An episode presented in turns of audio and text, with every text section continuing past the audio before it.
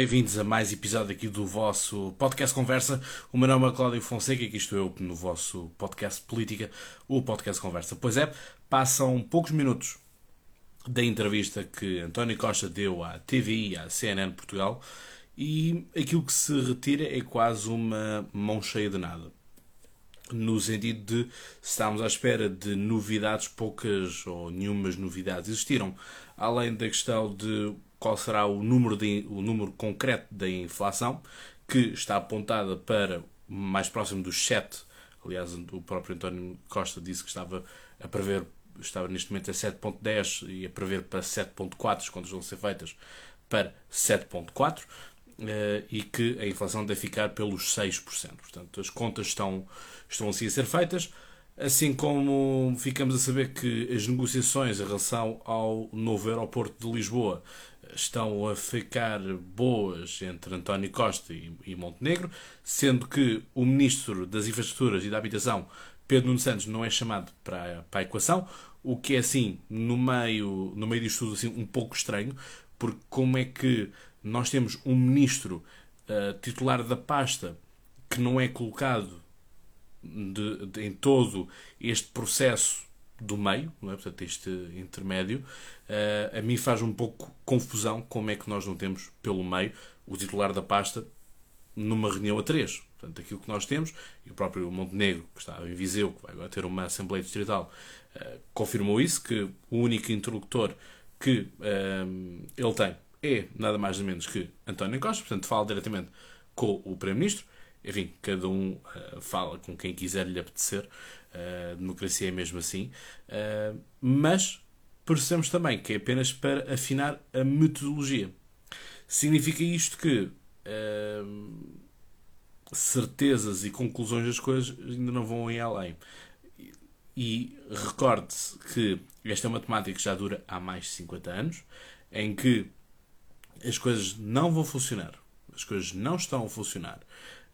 Eu, inclusive, já tinha aqui partilhado um, um Reels uh, de, do próprio José Sócrates que dizia que tinha que ser agora, tinha que ser agora uh, despachar o aeroporto, o segundo aeroporto para, para Lisboa, mas não, continuamos ainda com reuniões e reuniõezinhas para decidir metodologias.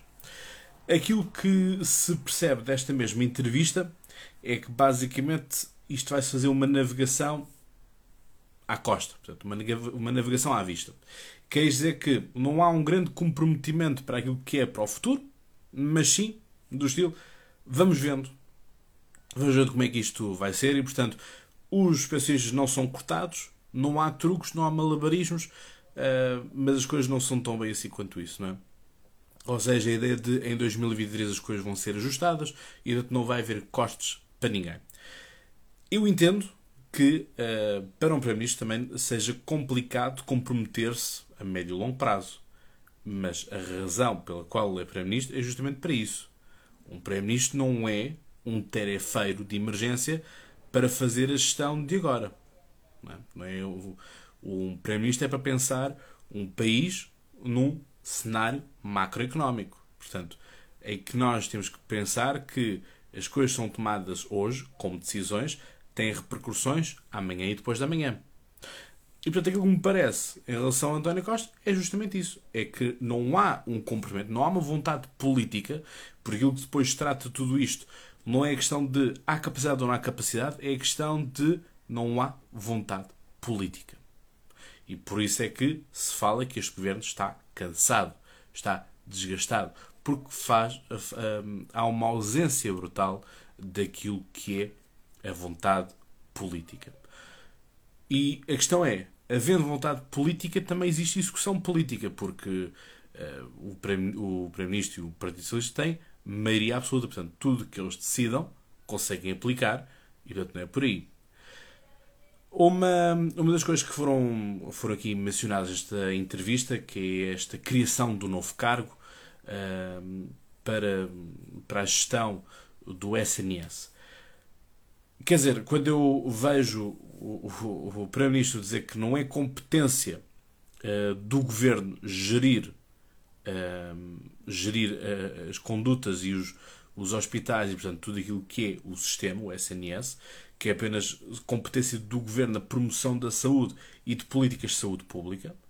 Então parece a mim que o governo se quer, hum, se quer esquivar daquilo que são as obrigações, porque os hospitais fazem gestão dos seus próprios hospitais, mas tem que ser o governo a fazer uma gestão nacional dos recursos e das necessidades nacionais daquilo que nós precisamos para a saúde.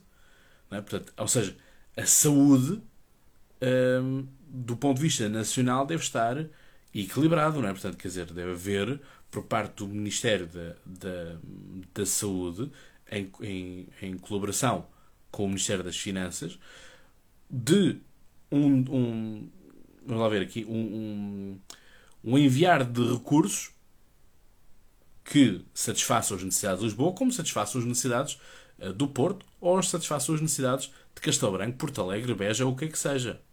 E, portanto, a ver o, o, ver o, o Primeiro-Ministro a, a, a, a esquivar-se de criar mais um posto, é que a questão é, se realmente este posto for criado e as coisas começarem a funcionar, eu calmo e peço desculpa já. A questão é, nós estamos tão mal habituados que as coisas infelizmente corram mal, que as coisas infelizmente uh, não funcionem, que nós estamos sempre com um grau de desconfiança brutal a priori. Portanto, a priori já sabemos que as coisas vão correr mal. A priori já sabemos que aquilo que os políticos nos prometem não vão cumprir.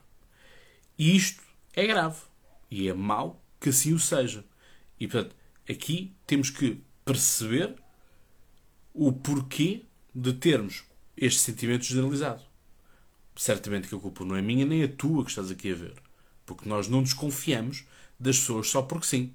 É? Nós desconfiamos de alguém porque começamos a ver um comportamento repetido no passado, até aos dias de hoje.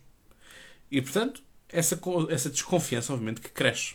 E é o que nós temos hoje em dia. Há uma desconfiança clara entre aquilo que é o eleitor e aquilo que é o eleito. Ponto. Seja ele qual for o partido. Isto é um fenómeno que acontece da esquerda à direita. Como eu costumo dizer, em política não existem santos. Agora, também é certo aquilo que a Manuel Ferreira Leite estava a dizer agora no início do, do painel de, de análise da, da CNN, que é isto é a típica uh, gestão socialista, que é criar a necessidade para que haja uma permanente. Um, o Portugal é um país que vive permanentemente de mão estendida. Portugal vive de mão estendida para o exterior, e os portugueses vivem de mão estendida para o governo.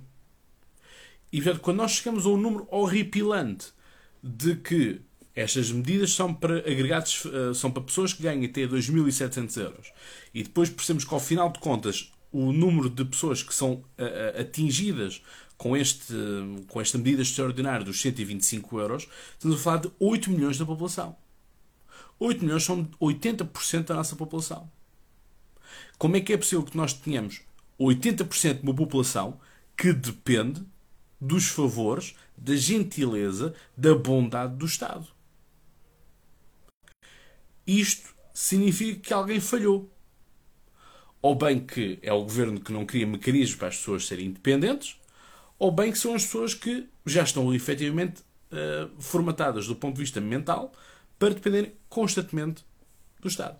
Porque nós vemos qualquer coisa, mesmo até, vocês vão de reparar, e começam a estar um bocadinho mais atentos a estas questões, quando vocês virem no telejornal, uh, mesmo os patrões, mesmo os presidentes de associações e tudo mais, vão dizer, bom, estamos agora à espera do subsídio do Estado.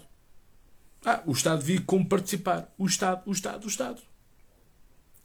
E isto, para mim, obviamente que há coisas que o Estado tem que entrar, porque o Estado é que tem, tem, tem a calculadora, tem, tem o tesouro todo.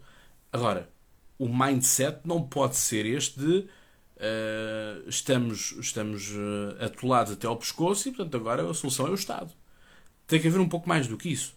Tem que haver um outro tipo de pensamento de que não sou radical, não sou libertário ao ponto de dizer o, o Estado tem que sair de equação. Nada disso. Nunca me ouvirão uh, a dizer isso. Agora, que há coisas em que realmente o Estado está demasiado presente na nossa vida, está. E a questão aqui é não se baixam impostos, há uma negação de que o governo está a dar menos daquilo que foi a sua receita porque diz que não, nós não podemos comparar a receita do ano passado com a, com a deste ano, porque temos que ver é qual é que é a entrega que damos este ano com a criação da questão da guerra e da crise energética e tudo mais.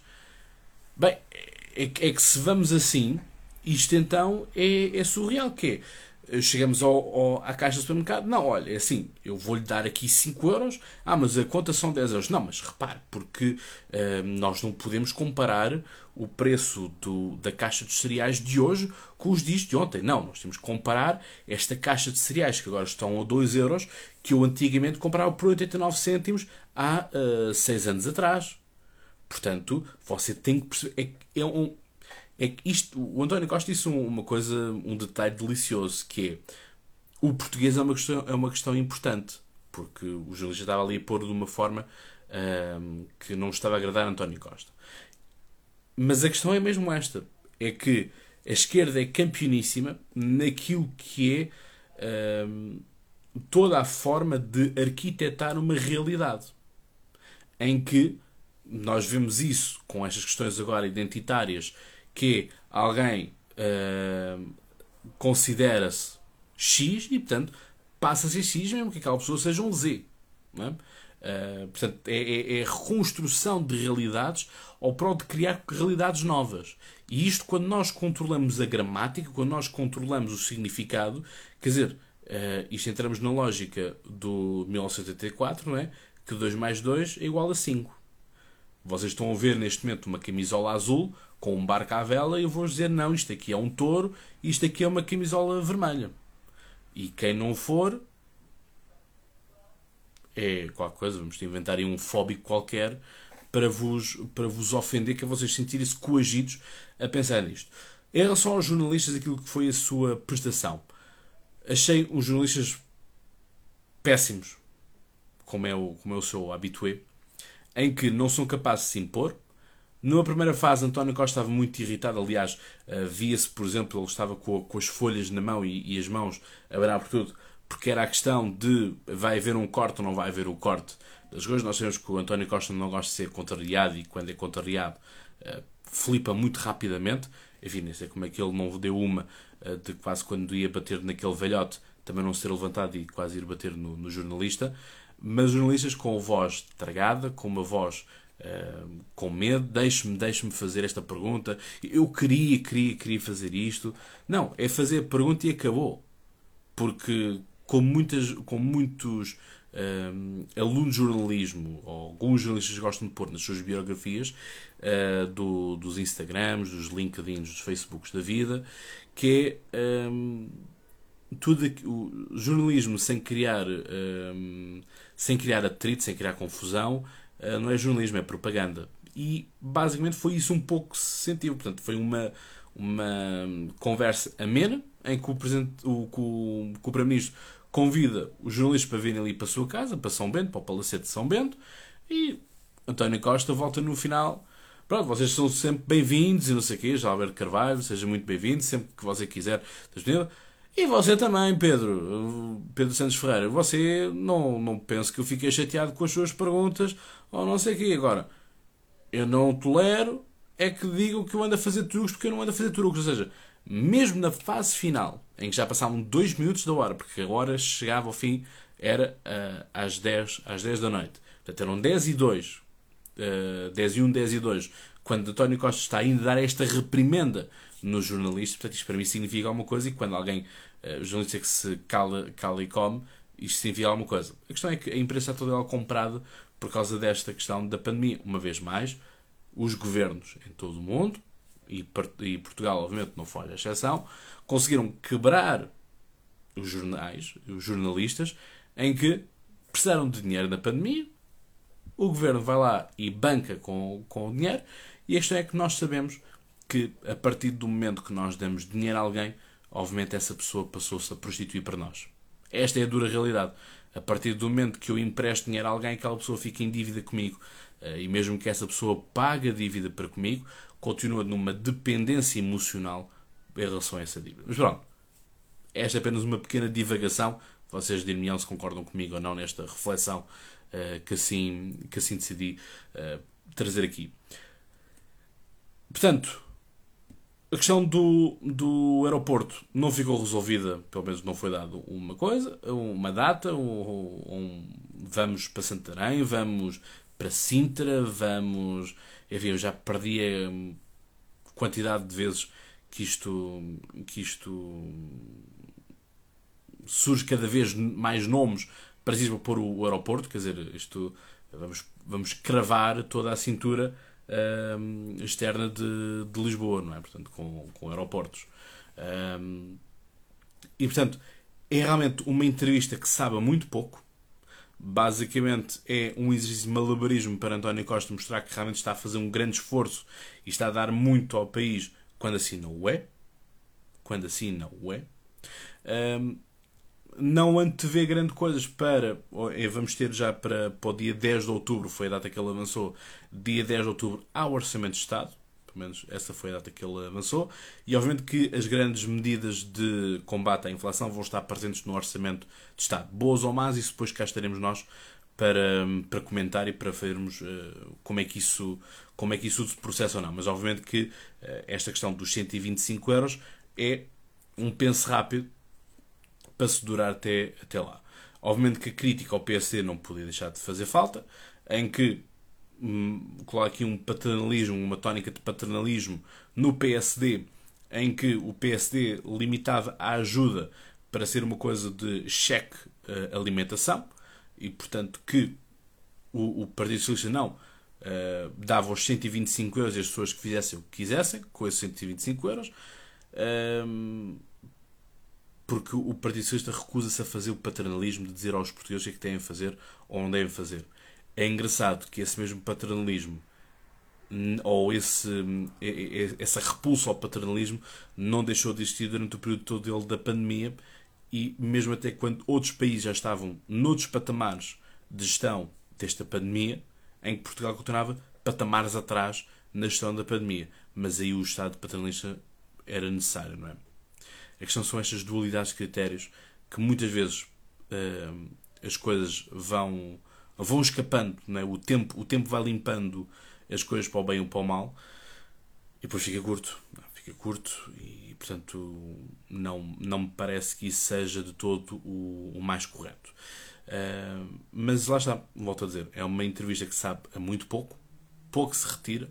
Uh, há aqui a possibilidade, como pode não haver a possibilidade de baixar-se IRS, de aumentar escalões, ou seja, ficamos tudo num vazio. Basicamente estivemos, eh, portanto, a entrevista começou às, uh, às 8h50, sensivelmente, 48, 49, uh, e acabou às 22 Portanto, tivemos aqui 1 hora e 15 de entrevista que honestamente sabe pouco. Em que António Costa basicamente usa isto como um número para mostrar que tem razão. E portanto, eu, honestamente, eu esperava algum tipo de mensagem impulsionadora para o futuro. Uh, estava à espera aqui de umas soluções já, de umas pistas já a dizer o que é que íamos fazer. Em relação também à, à taxação dos lucros extraordinários ou dos lucros inesperados do setor uh, de eletricidade, é estranho como temos um governo socialista, um governo de esquerda, e a esquerda gosta de taxar tudo o que é possível taxar. Aliás, vemos o Bloco de Esquerda, por exemplo, aqui a taxar as, as Bitcoin um, por tudo e por nada. Um, e temos um Primeiro-Ministro que não quer taxar em demasia a Galp ou outros setores de eletricidade ou dos combustíveis. Isto é um pouco estranho. Agora, a, a experiência diz-me que com o tempo as coisas vão se descobrir. Portanto, daqui a uns tempos vamos ter uma marocha qualquer com um, o, o, ministro qualquer mais uh, o CEO de uma empresa qualquer de, de, energia, porque é muito estranho como nos países, e, e temos no caso, por exemplo, da França, que tem Macron como liberal, e temos um liberal que vai taxar o, os lucros um, inesperados, né? os extraordinários. Mas depois temos um governo socialista em Portugal que não taxa. Algo aqui não está certo. E agora vamos ter que esperar para perceber porque é que isso não aconteceu. Porque justamente a, a tónica europeia é que vamos ter que pegar e vamos ter que castigar, que muitas vezes também essa é a linguagem usada por algum, alguns outros países, vamos ter que castigar as empresas petrolíferas e da energia para ajudar as famílias. Esta é a tónica. Castigar as empresas petrolíferas para salvar as famílias. E nós não vemos isso acontecer em Portugal. Se sou só eu a achar isto estranho, digam-me, porque algo aqui não está certo, não é? Portanto, temos um, um temos um, um prémio que demora imenso tempo a querer baixar taxas de carbono, a querer retirar o ISP do, do preço dos combustíveis, do preço final, em, em baixar o IVA nos combustíveis e em devolver o IVA aos portugueses. Há esta, há esta resistência, mas depois não há. Também existe uma grande resistência em tributar sobre as grandes empresas de, eh, de combustíveis de eletricidade e tudo mais. Até um pouco estranho, mas os próximos episódios nos dirão o que é que está a acontecer, o que é que está a ser fabricado. Eh, uma vez mais, eh, a experiência já vai fazendo alguma coisa e a experiência dir-nos alguma coisa no final das contas. Portanto, pelo menos retenham isto para não serem tão surpreendidos no final e dizerem que, pois é, afinal, isto aqui cheirava um bocadinho a esturro eh, de porque é que as coisas eram desta, desta mesma forma. Mas bom, é isto que temos. Não, não, tem, não tirei mais notas em mais específicas do que estas, porque não, não. Volto a dizer, foi algo que eu achei muito fraquinho, algo muito uh, sem sal. Aproveito aqui também para vos dizer que vamos estar em direto na quinta-feira, por volta das 21 horas, com o professor Tiago, uh, professor Tiago Ferreira Lopes, que vocês certamente deverão estar a cruzar-se com ele por todas as televisões, porque ele vai, vai a todas, RTP, uh, CNN, TVI, uh, SIC, portanto ele está por todos. O nosso querido professor da, da Universidade Portucalense, uh, do Porto, portanto dizer que foi aqui no podcast Conversa que ele começou a ganhar tração e começou a ganhar algum tipo de experiência. Vamos perguntar-lhe isso também na, no próximo, na próxima live uh, título de brincadeira, porque obviamente não há aqui vontade nenhuma de cobrar o que é que seja. Uh, mas é bom vermos isto, não é? É bom vermos uh, pessoas que estive, estão no projeto do podcast Conversa. Ele, o professor Tiago Ferreira Lopes não está desde o início, mas está desde o meio deste, deste mesmo projeto e portanto é sempre bom e obviamente que há um carinho especial quando vemos aqueles que nos ajudam, aqueles que também estão aqui, participam uh, e que vão se ingrando e vão fazendo as coisas. E, obviamente, que o professor Tiago Ferreira Lopes, para mim, não é por ele vir aqui ao podcast Conversa, para mim é daqueles analistas que diz as coisas de uma forma simples, não simplista, mas simples, que realmente faz com que qualquer pessoa que esteja a ouvir, a ver, consegue entender.